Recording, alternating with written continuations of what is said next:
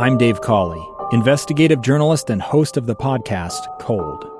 In October of 1985, a woman named Sheree Warren left work at a busy Salt Lake City office. To meet her estranged husband at a downtown auto dealership. She never made it home.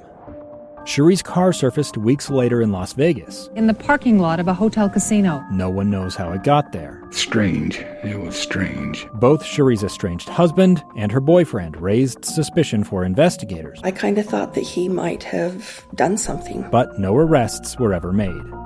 In Cold Season 3, we dig into double lives, make new connections in the case, and examine the difficulty raised by reasonable doubt. We want answers just as much as anyone else. They have creeps like that now, too, so nothing's changed. That's the new Cold Season 3 The Search for Sheree, now available anywhere you get your podcasts. Welcome to this very special episode of Live Mike. I am Lee Lonsberry. Happy Wednesday to you. Happy Inauguration Day to you. It has been a, wild ride as we have watched the goings on in Washington, D.C., on the steps of the United States Capitol as the 46th President of the United States of America placed his hand atop his family Bible, uh, raised his other arm, and took the oath of office, thus commencing the Biden administration, the Biden Harris administration.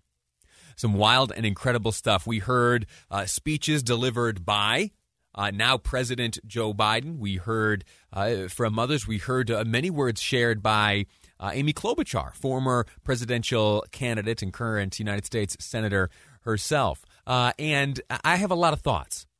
What I want to do now is I want to walk through some of what uh, was contained within the address delivered by now President Joe Biden. I want to share with you just some excerpts from sections of his of his speech, of his remarks uh, that touch on three themes I believed were pretty predominant uh, during his remarks. The first, of course, COVID 19. The second being climate. And the third, and certainly largest theme contained within his remarks, this idea of civility. I, I know that it is uh, every four years the job of the president to speak in conciliatory terms, to speak in unifying terms, to reach out not only to those voters who supported him or her, but uh, also reaching uh, across and saying, hey, here's something like an olive branch. Would you like it? Come on over. And uh, you don't need to change your ideologies. I'm not demanding that you change the way you think, uh, but maybe even with our differences, we can stand shoulder to shoulder and march forward as Americans. That was a heavy theme communicated uh, all throughout. President Biden's address. But let's go back to the beginning. Uh, the first being uh, COVID 19. President Biden inherits uh, a nation which is uh, ravaged right now by this pandemic. It is inescapable for him to do anything other than lead with the most pressing issue at hand. Even, you know, even doing so on the steps of the United States Capitol, which was so recently invaded. Uh, it is COVID 19. Here, uh, President Biden speaking on that topic during his inaugural remarks here this morning. Few people in our nation's history have been more challenged or found a time more challenging or difficult than the time we're in now. Once in a century virus that silently stalks the country. It's taken as many lives in one year as America lost in all of World War II. Millions of jobs have been lost. Hundreds of thousands of businesses closed. President Biden then asked for a silent prayer for people who lost their lives to the pandemic. Look, you all know we've been th- through so much in this nation. And my first act as president, I'd like to ask you to join me in a moment of silent prayer. Remember all those who we lost in this past year to the pandemic. Those 400,000 fellow Americans, moms, dads, husbands, wives, sons, daughters, friends, neighbors, and coworkers. We'll honor them by becoming the people and the nation we know we can and should be. So I ask you, let's say a silent prayer for those who've lost their lives and those left behind and for our country. Amen.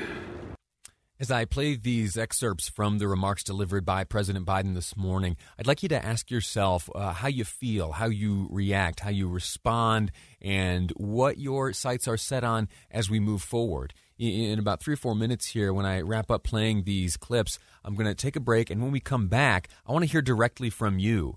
I've placed this question on Facebook, and the response has been uh, overwhelming. Hundreds and hundreds of responses from listeners like you. I'll share with you some of those, but I'd also like to hear uh, in your own words, with your very own voice. So the number 801 575 8255. 801 575 8255. As you listened this morning, to the words of uh, not only President Biden, but the others participating in the ceremonies of this morning what's the feeling you come away with? Uh, how does it impact how you will uh, behave moving forward or how you will communicate or uh, how you will look to, say, I don't know, mend torn relationships of the past? The past four years, uh, in cer- certain respects, especially the past two weeks, excuse me, have been trying for some. What do we do now? Uh, President Biden spoke on the the third item I mentioned, the third theme uh, being climate. Uh, it was very brief, but he included it uh, in his call for civility and for I- increased attention to the COVID 19 pandemic. And if you look through much of his literature now on the whitehouse.gov site, uh, as it was before on his campaign site. We know that the climate and climate change uh, will be a heavy focus of his administration. Now let's jump into before we take a break and I open things up for calls. Let's look at what he had to say about civility. Here is President Biden in his opening remarks today saying that we have to come together as a country. We can see each other not as adversaries, but as neighbors. We can treat each other with dignity and respect. We can join forces, stop the shouting, and lower the temperature. For without unity, there is no peace only bitterness and fury. No progress, only exhausting outrage. No nation, only a state of chaos. This is our historic moment of crisis and challenge, and unity is the path forward. And we must meet this moment as the United States of America. If we do that, I guarantee you we will not fail. We have never, ever, ever, ever failed in America. You may hear these words like civility and unity and be turned off by them. I know that there is a very strong contingency of uh, hashtag not my president types. Well, there's a principle at play right here that I think we would all do well to observe and involve uh, in our decision making. First, I'm I'm into this unity stuff. I'm into these calls for civility. I'm tired of tribes. The division that exists right now has so far exceeded basic policy disputes. We need to rein that in and get back to debating uh, like gentlemen and women. A few weeks ago I put out a challenge to you know folks who folks like you and me who have for some time maybe been estranged from old acquaintances or friends or uh, even family members. Estranged because of the differences in our ideologies. I invited you uh, to just reach out and make a phone call or send a text and say hey listen I know we're a thousand miles apart on pretty much everything, uh, but I still love you and I miss you, and I wish that you and I could find, uh, you know, something civil about which we could speak. We've had some uh, head shrinker type experts here on the program who have said, you know, for some, engaging the issues that are divisive, it's not that helpful. And so maybe in an effort to, you know, nurture these strained relationships, you do avoid the stuff that gets you worked up. There's nothing wrong with that. Certainly a good first step. And if the events of today put us on a path towards that, I think that can only be construed as a good thing. What do you think? 575 8255 801 KSL Talk is the number. I'm going to take a break right now, and when we return, the phone lines are open to you. If you're bashful, we also have a text line 57500, the Utah Community Credit Union text line. Your calls and reactions to the inauguration of President Joe Biden next on Live Mike. I'm Lee Lonsberry, and this is KSL News Radio. Welcome back to Live Mike. I'm Lee Lonsberry. Big day today. Big day, not only here in Utah, but across the country and really across the globe. Uh, a new chapter. A new chapter. And you may celebrate today, you may protest today, but whatever the case, we are all sharing in that today is the one in which we are living. And tomorrow we will share that day. And every day thereafter, we will be uh, in the same communities, in the same state, in the same country. And so, why not? Why not, regardless of how you feel about the outgoing president, the newly inaugurated president, wh- why not take this as an opportunity to start fresh? I've asked for, for input. I've asked for uh, your help in uh, sharing with the audience here the, your reactions to what has taken place today. The comments left uh, and shared by now inaugurated President Biden on day one of his administration. Uh, listen to this. Tell me what you think. To all those who did not support us, let me say this. Hear me out as we move forward. Take a measure of me and my heart. And if you still disagree, so be it. That's democracy. That's America. The right to dissent peaceably within the guardrails of our republic is perhaps this nation's greatest strength. Yet hear me clearly. Disagreement must not lead to disunion. And I pledge this to you I will be a president for all Americans, all Americans. That's a point, that right there, uh, towards the tail end of that clip right there, uh, President Biden said something that I think is, is incredibly important, which I think is a, a truth that certainly transcends, you know, left or right. And it is that we cannot uh, let division uh, breed disunion. We cannot let disagreement breed uh, disunion. We are not tribes. We're not necessarily factions. We are all kind of in this together. And I know that sounds like a trite phrase, but it is absolutely true. And we're going to disagree 100%. And as a matter of fact, uh, we've got policy differences to disagree on uh, right now. And that is wonderful and it is good. But can't lose sight of the fact that civility must rule the day. Uh, let's go to the phones. And hey, if you want to weigh in on this, if you want to share your reactions, uh, your optimism, or even pessimism, I'm open to it. Whatever, whatever be your reaction, let's get it on the air. The number is 801 575 8255 801 KSL Talk. We'll take a few phone calls and then see how things are playing out on the text line right now. We'll start the conversation with Denzel calling from West Jordan. Welcome to the program. Thank you. Uh, tell me how you how you feel and what you came away with in terms of reactions after uh, the events of this morning, specifically the inaugural address by President Biden. The first thing that came to my mind is is that he seems like he's really trying to restore a sense of hope uh, to the nation, which I, I think is something that has been lacking with everything that's happened this past year.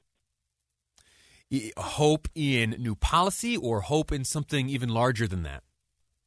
I think I think maybe in general, but but also specifically in regards to uh, the the COVID pandemic mm. and the all all the unrest with everything that happened last week at the Capitol. I, I think those specifically, but I, I, think just in general that that uh, we we can get out of this, and uh, um, yeah. that, that he's that's his where he's going to be focusing his time. 100 million vaccines administered in his first 100 days. Is that goal too lofty? Um, I don't. It, it's a lot, um, but I, I, if we look at if we look at what they've done already, I think it's it's pretty amazing how fast they they got through uh, finding the problem, and and the fact that they were already several steps ahead to begin with. I, I think I think it's definitely something that could be done. All right. Uh, well, listen, Denzel, thank you so much for uh, for calling in. Thanks for listening to the program, and thanks for your optimism. Thanks. Uh, Denzel is correct there that it has been miraculous the speed with which uh, you know these pharmaceutical companies and all those involved in developing this vaccine have moved. If you look back in history, we've never seen anything like it in less than a year's time, we've got a vaccine ready to go into arms. That's step one. Step two, though, is where we are finding ourselves, uh, you know, challenged. Right, uh, 100 million vaccines into the arms of Americans within the next 100 days. If you judge our ability to accomplish that goal on how things have gone over the past few weeks, we've missed some goals. The rate at which we are inoculating Americans uh, falls woefully short than the rate needed to accomplish that 100 million task. It's going to take some big work. But those are the policies and the accomplishments and the work that you and I can debate, and we can do so healthily. And we can say, "Oh no, uh, this person in charge, they don't have it quite right. They're not looking at it the right way. If it were uh, my deal, I would suggest he do this or she would do that." That's debate, right? And after you and I get done going the rounds on how best to distribute these uh, medicines, or how best we should take care of our public lands, or how best we should be funding the military, we sit down together that night and we have a laugh over dinner, and it's all well and good because you and I uh, are here living under the same banner. Let's move on to Arturo calling from Ogden. Arturo, how are you? Welcome to the program. I'm doing great, and it's a pleasure to talk with you. Uh, well, the, the, the, pleasure is mine. Tell me how you how you react, what your thoughts are as you uh, witnessed uh, this inaugural day and the remarks contained within. Yeah, I'm really happy about it. I feel great. I think it's a a big improvement already um, in the fact that uh, this uh, new presidency is actually worried about its citizens and uh, bringing God into the picture in an honest and sincere way. I'm concerned though by uh, calling this uh, new presidency an, a, a friendly transfer of uh, power and and peaceful because it's nothing but hostile. You know, with all the people that we have around the buildings, the president going up per se in the back door. You know, not really shaking hands on doing what's traditional. Yeah. You know, I, I would be, I would hesitate to say that it was a peaceful transfer of power because we were not able to be there okay. and, and celebrate it. Uh, listen, Arturo, I'm grateful to you for listening. Thanks for calling in and, and sharing your views. Uh, can I just say something about that attitude and some of those that I have seen uh, come through via the text line? Uh, some of it is looking rearward. And I would caution against that. And, and to say that, I, I'm not saying that we need to just ignore you know any grievances that we may feel have been committed by anyone in the past, specifically uh, you know within the Trump administration, President Trump himself. Uh, nor am I saying that we should uh, give a pass to any, let's say, criminality or you know statutory wrongdoing of the past. But where you and I come in, you know, you you and I uh, you know, we're, we're not the Justice Department. You and I are not lawmakers ourselves. Uh, you and I uh, really are just the stewards of our own behavior and uh, and in our own families.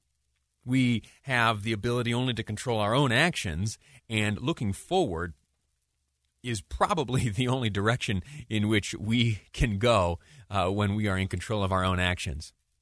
And it's tomorrow that we should prepare for instead of mourning over yesterday. And I think, uh, and I'll repeat this, regardless of your politics, uh, right now is an opportunity to to do that. Right now, we have the ability uh, to to redefine the way we communicate with one another, redefine the way we debate. You'll notice I've brought up uh, nearly zero policy issues. That's a conversation for later. Right now, I'm on the civility train. Quick break. Back with more here on KSL News Radio. I'm Dave Cawley investigative journalist and host of the podcast Cold. Don't miss Cold's new season 3, where I look into the unsolved disappearance of Sheree Warren, a woman last seen leaving her job at a Salt Lake City office in 1985. Police cast suspicion on Sheree's estranged husband and boyfriend, but never made any arrests or recovered Sheree's remains. Find Cold Season 3, The Search for Sheree, anywhere you get your podcasts.